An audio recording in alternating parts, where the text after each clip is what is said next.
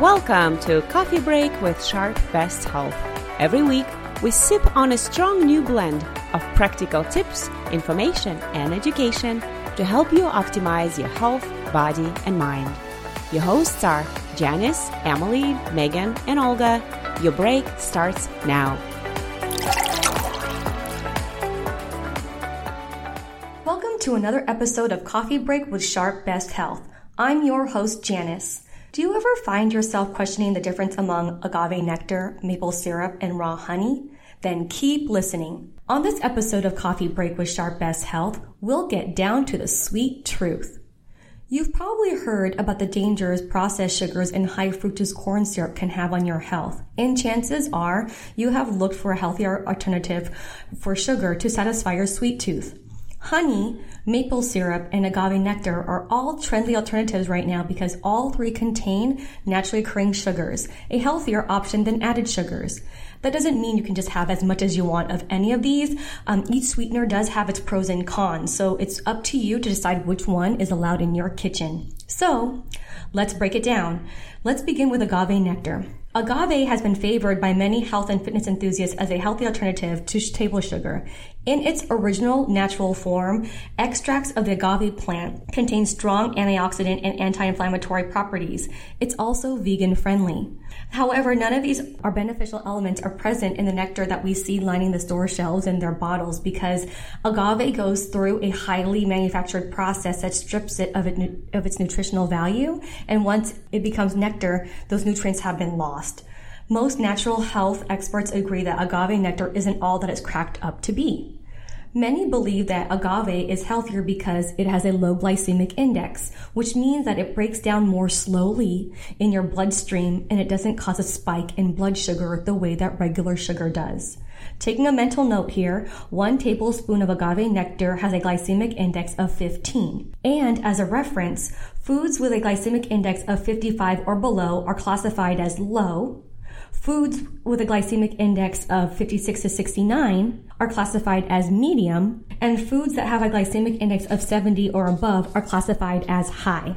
Now, the reason why agave nectar has a low glycemic index is because it's largely made of fructose, which is the sugar derived from fruits and vegetables. And it's the single most damaging form of sugar. Agave nectar has the highest fructose content of any commercial sweetener on the market. Table sugar contains about 50% fructose, while agave has about 70 to 90% of fructose.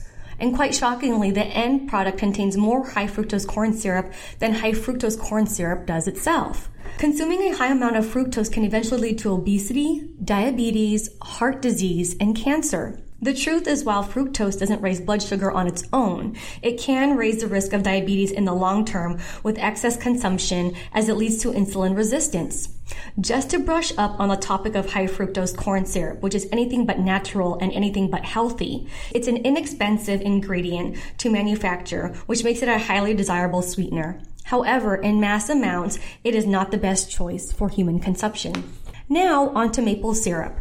Maple syrup, which is derived from maple tree sap, has a lower glycemic index than table sugar and also has fewer calories than other sweeteners such as honey.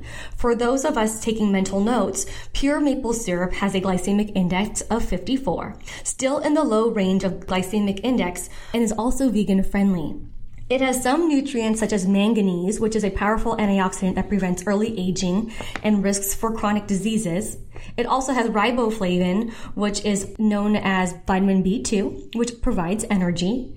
And it has zinc, which is a macronutrient the body uses for overall wellness.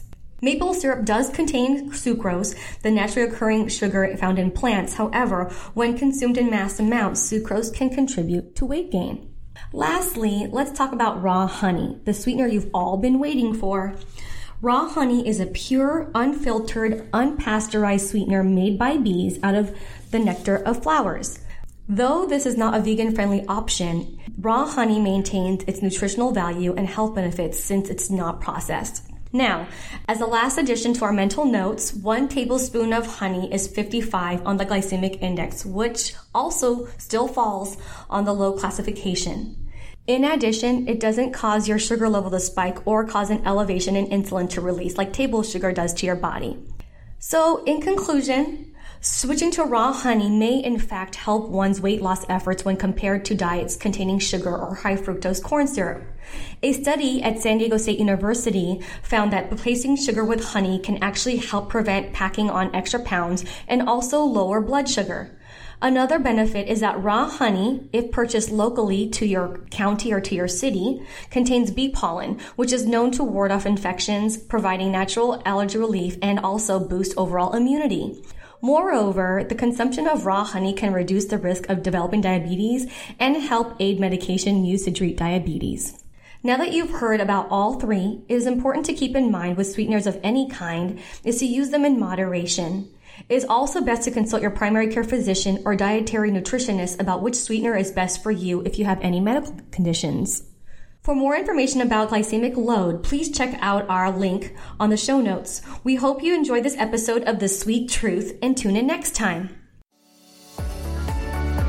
Download this episode and find more great information on health and wellness by visiting Sharp Best Health on SharpNet.